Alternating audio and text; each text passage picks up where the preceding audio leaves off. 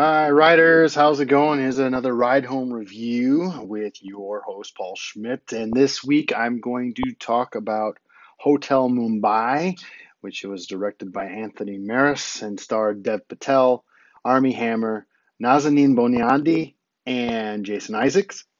And before I get into all of that, don't forget to subscribe on all the podcast channels that you can find ride home reviews on from Apple Podcasts all the way to Anchor, and so on and so forth. Uh, and don't forget to like on Facebook and subscribe, uh, follow on Instagram. So, Hotel, Hotel, Mumbai is the true story of a terrorist attack on uh, the Taj Hotel in Mumbai, India, and how the hotel staff and residents try to survive this um, tragic uh, attack. Uh, what did I like about this film? Well, First of all, I thought that I liked how they got right into it. Um, there was no dilly dallying around. Uh, they just went right for it. I liked a lot of the camera work. Um, the editing was really good. Yeah, the pacing uh, with with that and the tension that was brought in with that and how they switched camera work and how the staff or excuse me the cast uh, worked was great. Um, I thought they did a really wonderful job in, in that regard and, and portraying the this terrorist attack.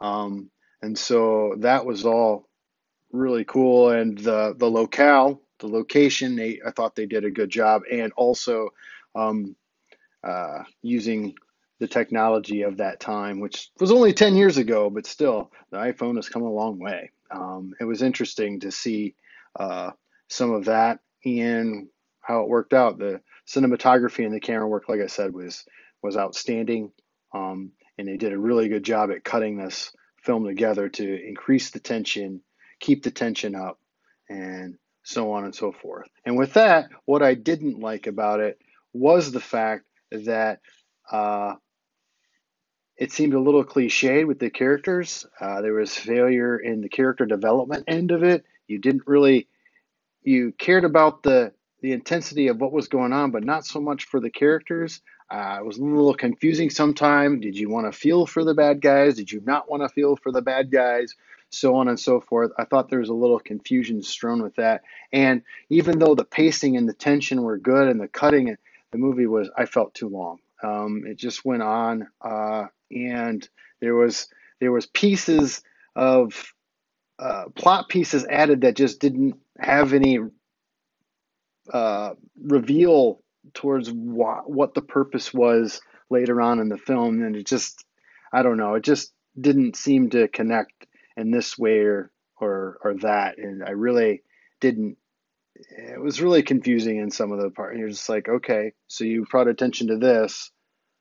Why? There was no real answer to that. So that's what I didn't care for in the movie, and it just seemed like another cliched. It just didn't have any wow factor um, uh, in that regard. I mean, technically, it was really well done. However, it just didn't. It just didn't.